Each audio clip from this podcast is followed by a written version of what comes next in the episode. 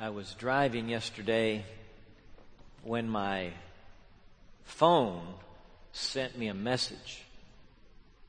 It said, You know how important daily Bible reading is. Would you like to do some reading? Well, it's the first time it ever sent me that message. I was by myself in the car, and I was making a trip of about 200 miles. And uh, so I touched where it said to touch, and up pops this Bible program that my son had installed on my phone. And I touched it again, and here is a man reading to me over my telephone. And he read to me for miles and miles the whole of First John, more than once, over and over again in a English accent. All right?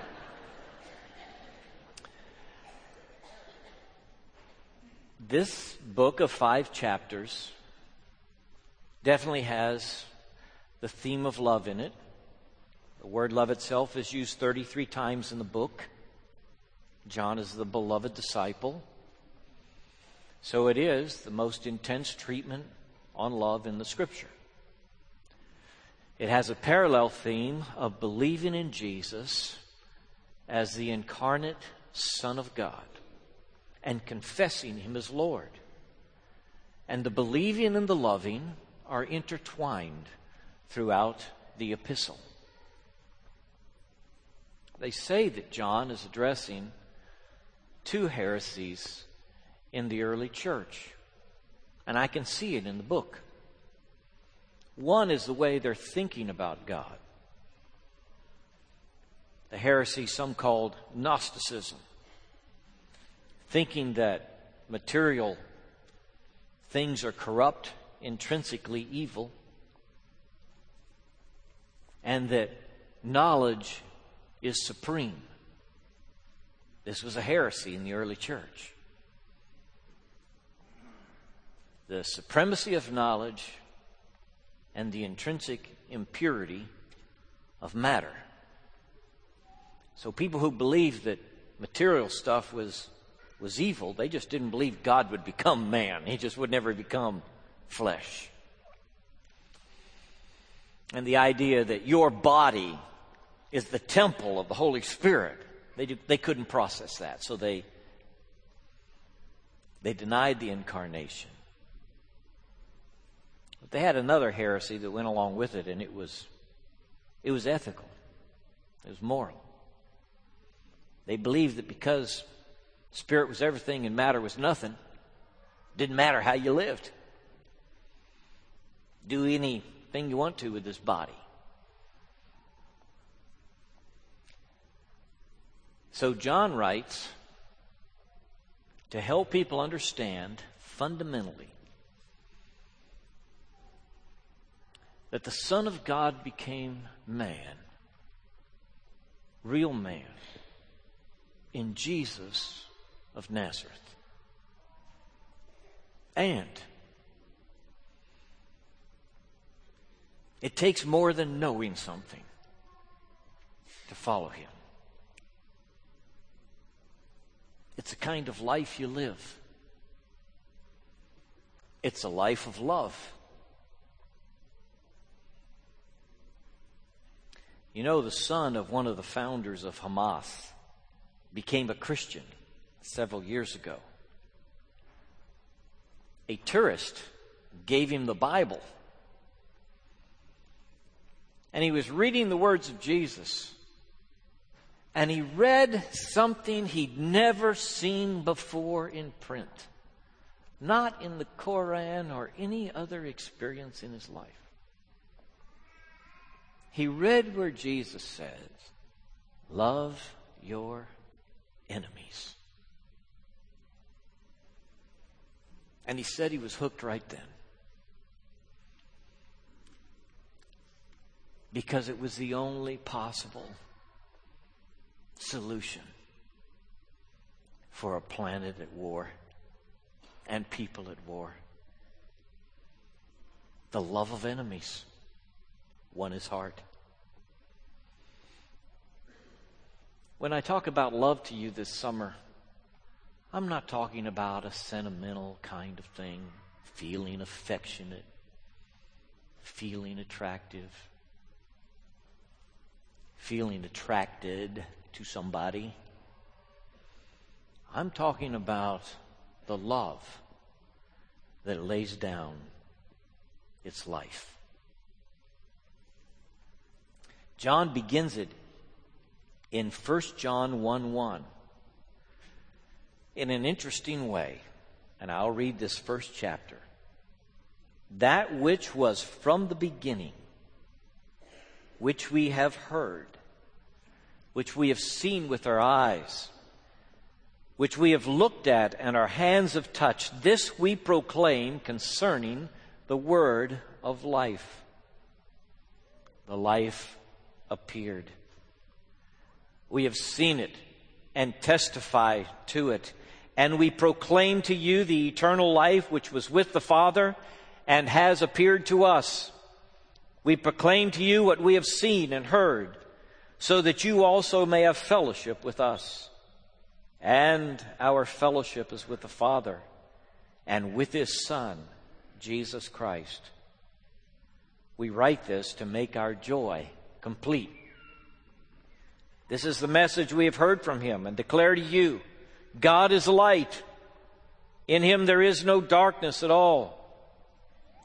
If we claim to have fellowship with him and yet walk in darkness, we lie and do not live by the truth.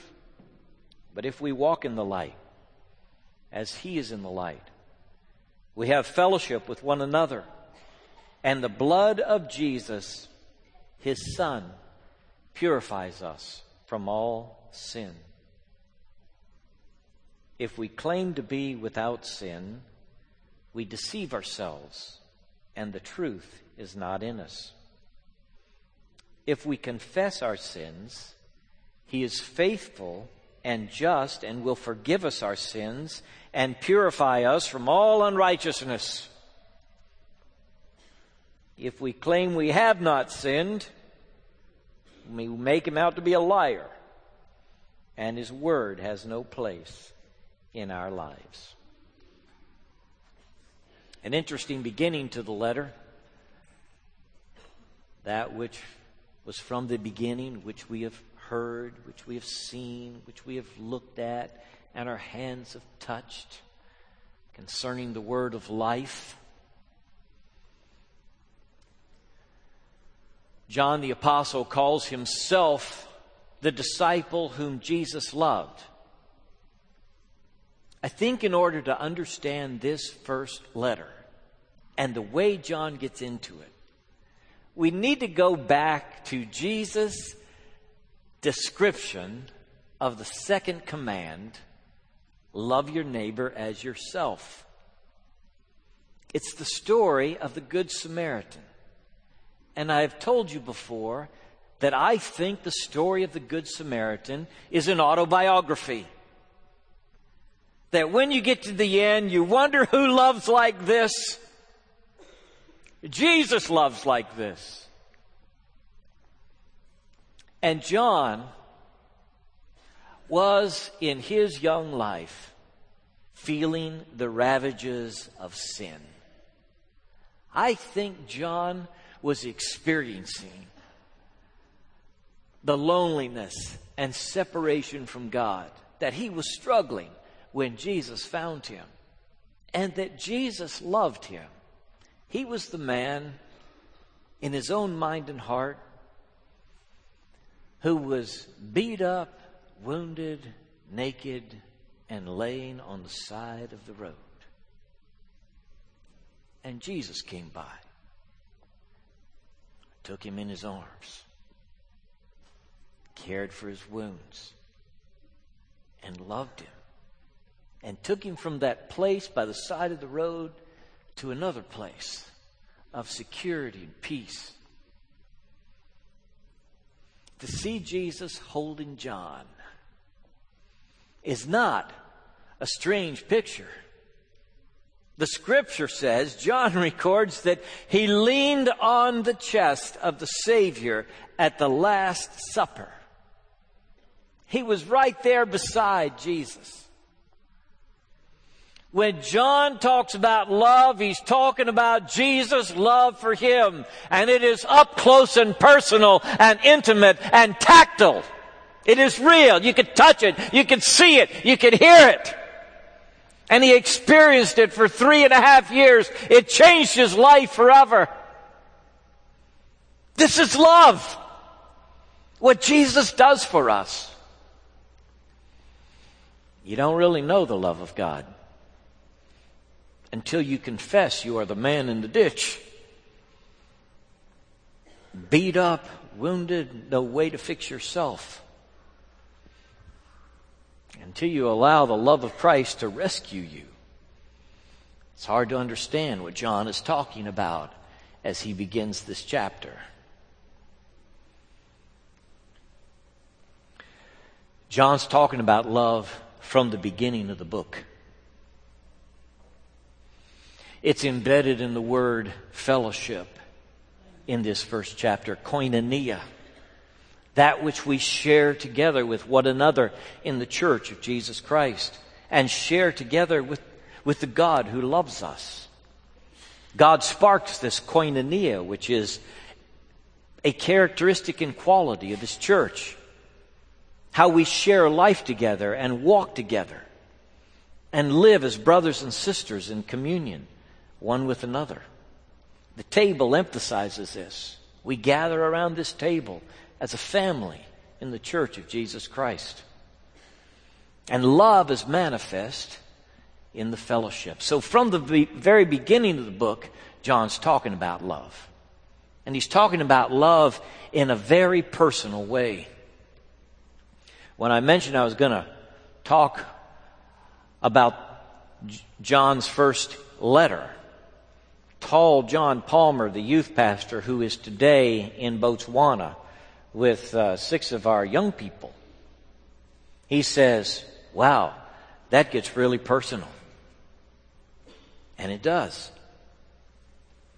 John would say to you, Say, don't tell me so much about what you know.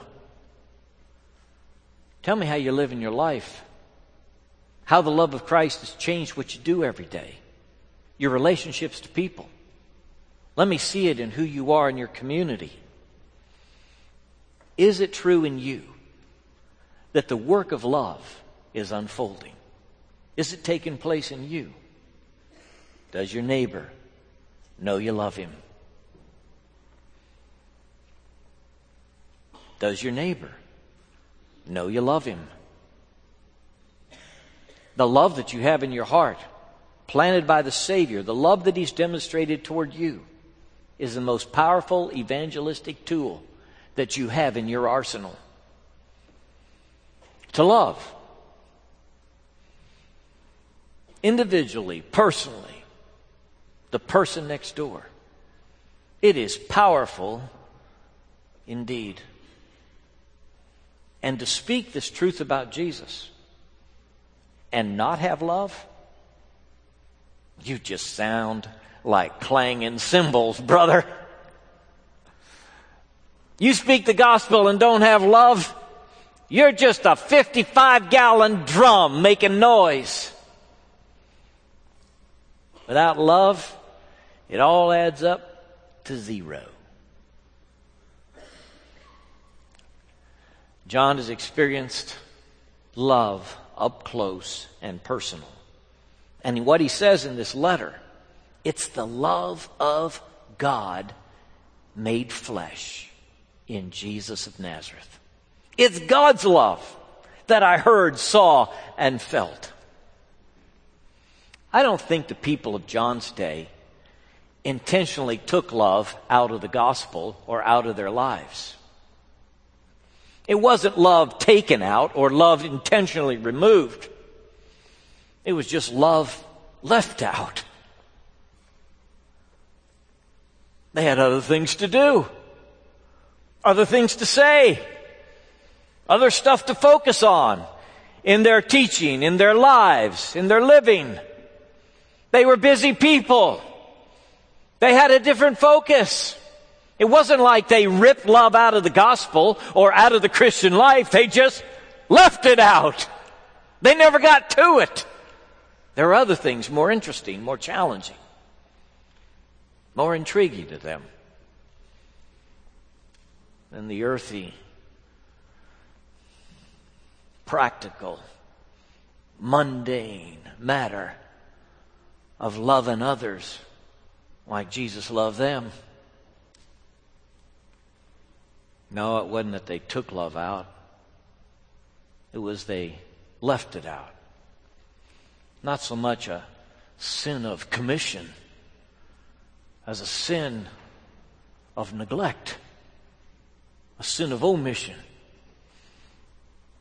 Say, better watch those sins of omission. All right? They'll get you every time. You think you're doing all right. But because you haven't committed some scandalous sin. And when sin springs to your mind, you think about the scandal and the things that people do that are wrong.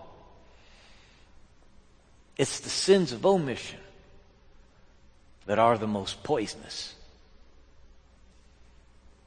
So have you got too busy to love? Would it be true about you that people who know you would say, that man loves people?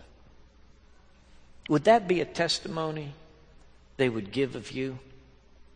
The people who know you, your neighbors, your coworkers, your family members.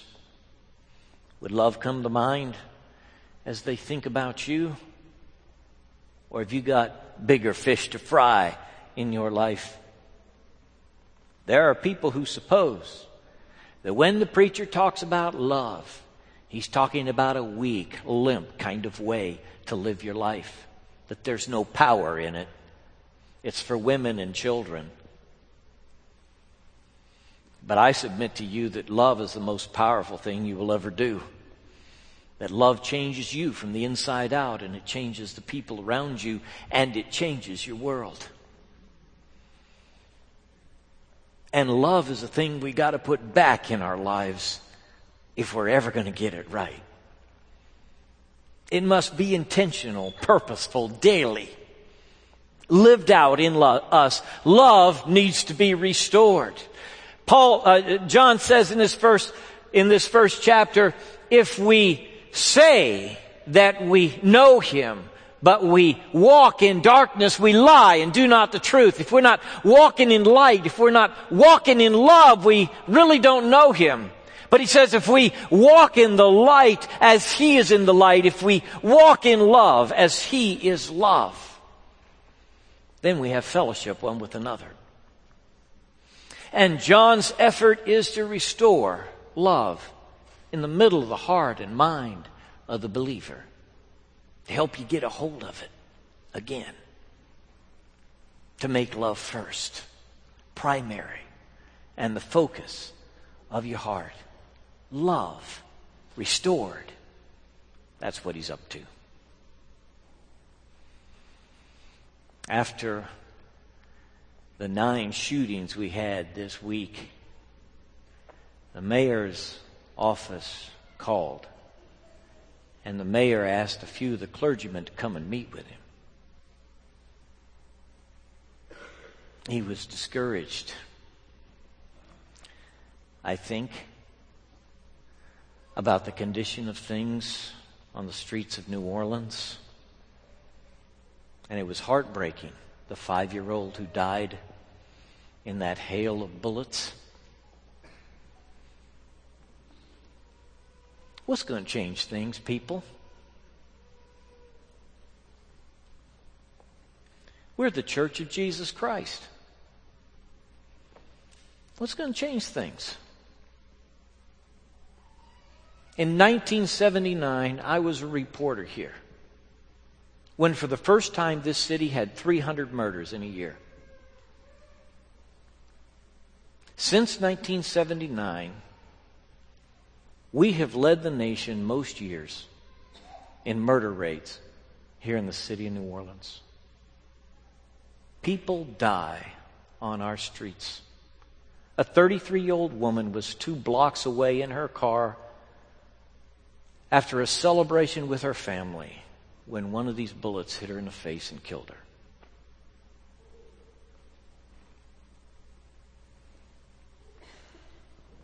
The people they arrested for this shooting are 13 and 15 years old.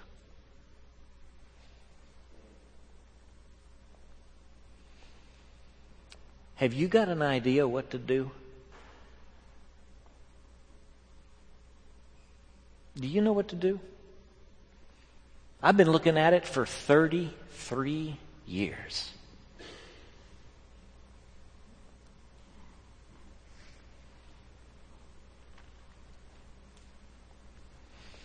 Is the church of Jesus Christ impotent in this city?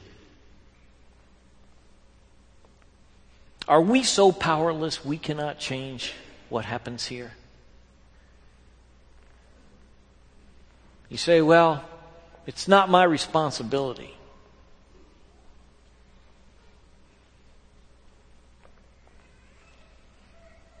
I hope you feel the shame of the homicide rate in the city of New Orleans as a resident of this city. I hope you experience the pain and grief and the sorrow of a five year old dying at a birthday party. And a young woman dying in her car going about her business. We are supposed to feel that. We are laced into this city as salt and light. Is this not true? Did Jesus not plant us here to be salt and light? To be his hands and feet? To incarnate the truth of the gospel in the community where we live? So what's the answer? What do we do? I remember the level of frustration was building in my own heart seven years ago. when a boy named Javon was pictured in the newspaper. His name was Javon Hill. He was seven years old. He's holding a picture of his father, Ivory, who was murdered August 22nd, 2005. And right after this happened, I preached at the seminary. And I showed this picture. And I said, somebody needs to love Javon. I think it's the only thing that can change his life. And seven days after Ivory Hill died, Katrina hit the city and the Javons of our city and all of us were scattered all over the country. We were in little towns in Arkansas and Mississippi and Alabama and Oklahoma. And we experienced it in Minden. And many of you experienced it in the places where you went. The Church of Jesus Christ receiving us, loving us, caring for us in our evacuation, in our sorrow and our loss. And I thought at that time that God was giving us an opportunity to love one another as He has loved us. And an opportunity for the population of New Orleans to experience the love of God's people all over the country. And we did. And we experienced it not only in our evacuation, but we experienced it also in the cleanup. The people from Arkansas came and came and came and came and loved on us as many did.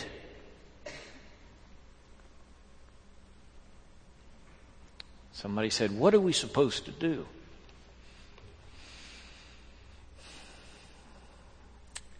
I really, really think that God intends for us to leave the gathering of worship and go to the need in the world.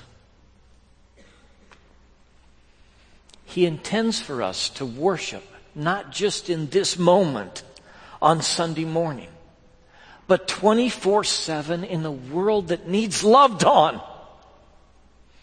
Where only love will make a difference, where only love will bring true transformation. The love of God poured through you to the person who needs you.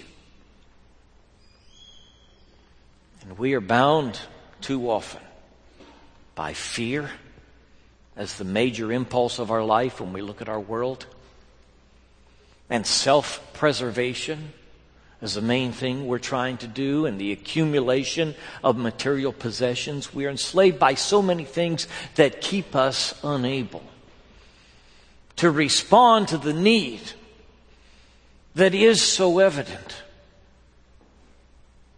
I believe God intended with Katrina that part of our response should be to get washed out of the pews and into the streets.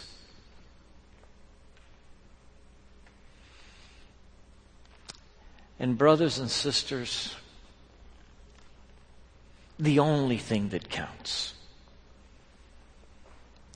as Paul said in Galatians 5 6, is faith expressing itself through what?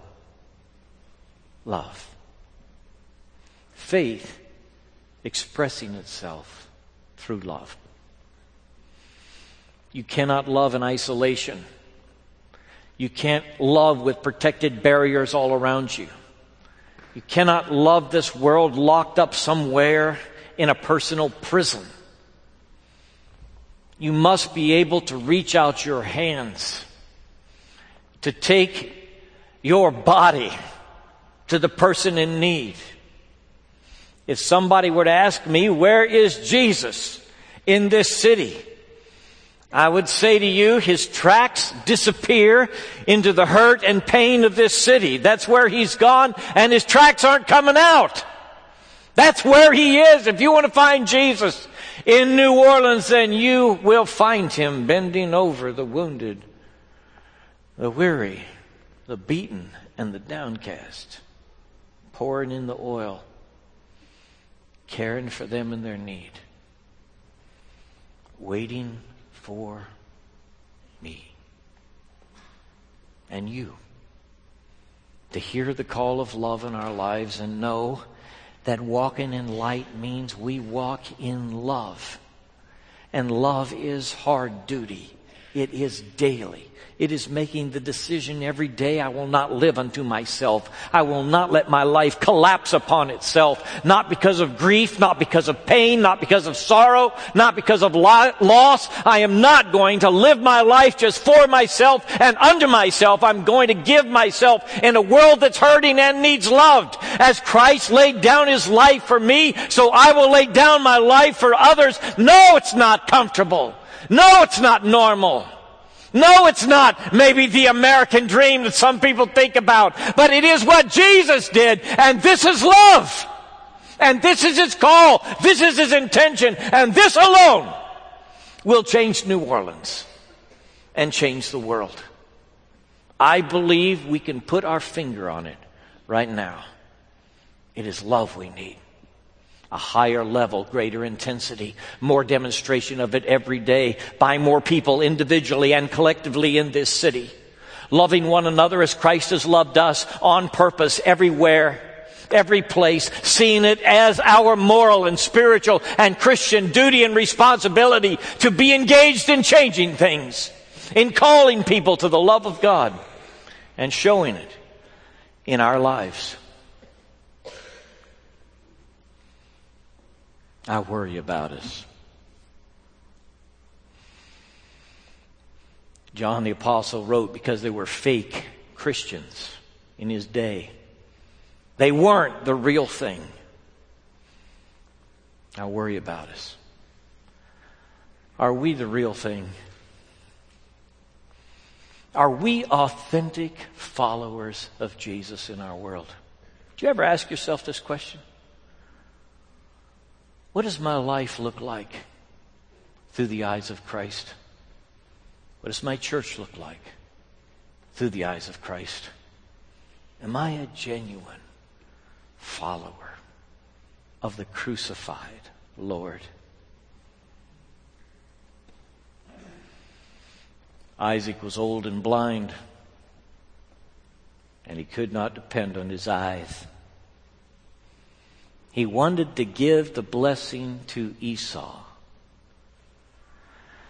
But the voice sounded like Jacob. Yeah, it's me. I'm your son Esau. The voice sounded like Jacob.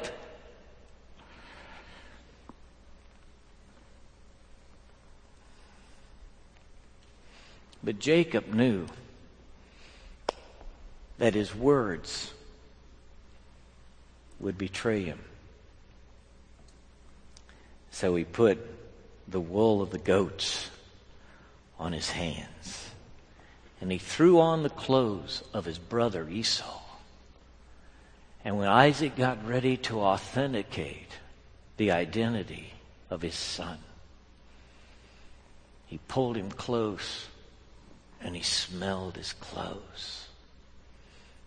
And his son had the fragrance of the field.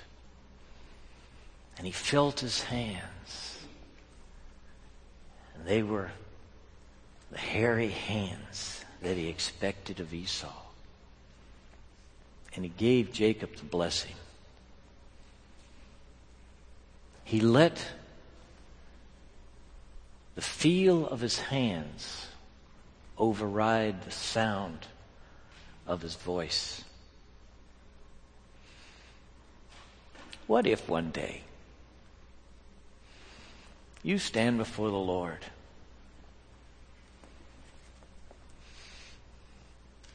And the badge of your authenticity is not what you say. Lord, Lord! It's not how he authenticates you. What if God in heaven authenticates you by your hands? What if he checks your hands when you get to heaven? To see if you're real,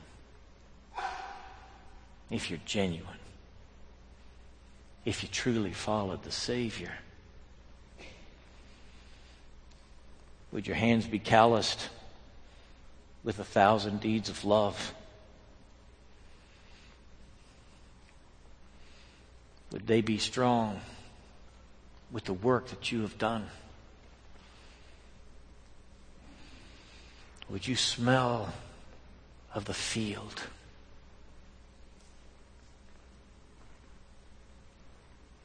that you'd been out there doing the Father's work in the world where He sent you to do. What if He authenticates you with your hands?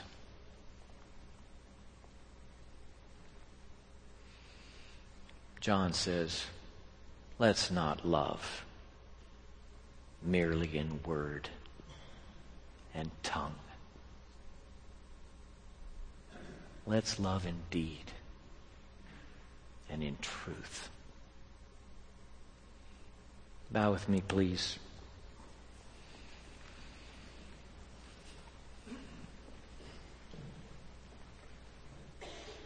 Heavenly Father,